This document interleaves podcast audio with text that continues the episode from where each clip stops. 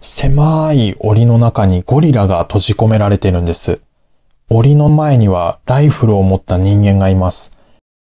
隣にも檻があって、その中にも同じようなゴリラがいるんですが、そちらは血だまりの中でくたばってるんですよ。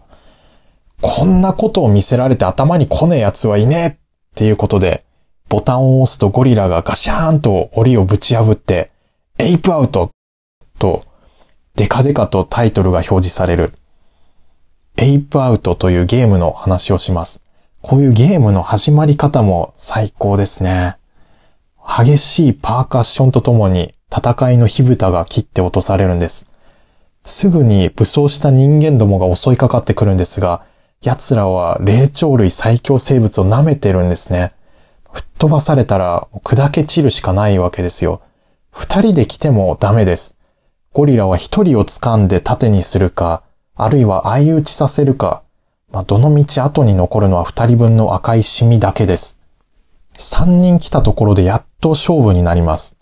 人間が銃を構えてから撃つまでに一瞬の間があるんですね。その一瞬の駆け引き、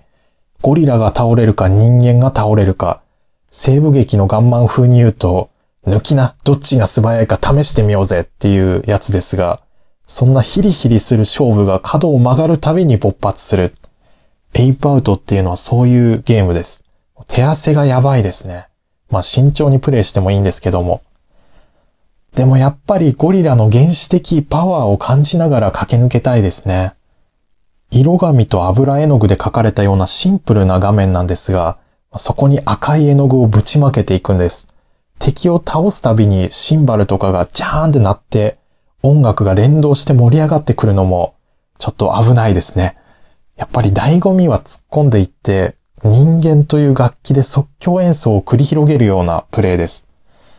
BGM がみんなパーカッションで、打楽器だけでこんなに雰囲気が出せるんだって驚くんですが、一曲だけ You've Got to Have Freedom っていうサックスが力強く鳴り響く曲があって、自由にならねばならない、自由は獲得しなければならないということで、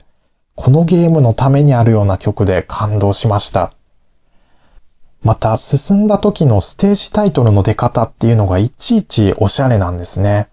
ヒートアップっていうステージタイトルだったら、アップっていう文字だけがぐんぐん上に上がっていったりとか、演出が凝ってるんですよ。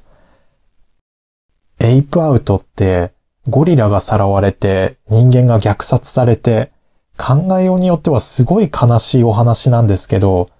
グラフィックとか BGM がシャレの目してるんで、なんだか開き直ったユーモアみたいなものも感じられます。人を傷つけるっていうのはもちろん良くないことなんですが、でも傷つかないように傷つけないように生きるのに疲れてしまうっていうのはあると思います。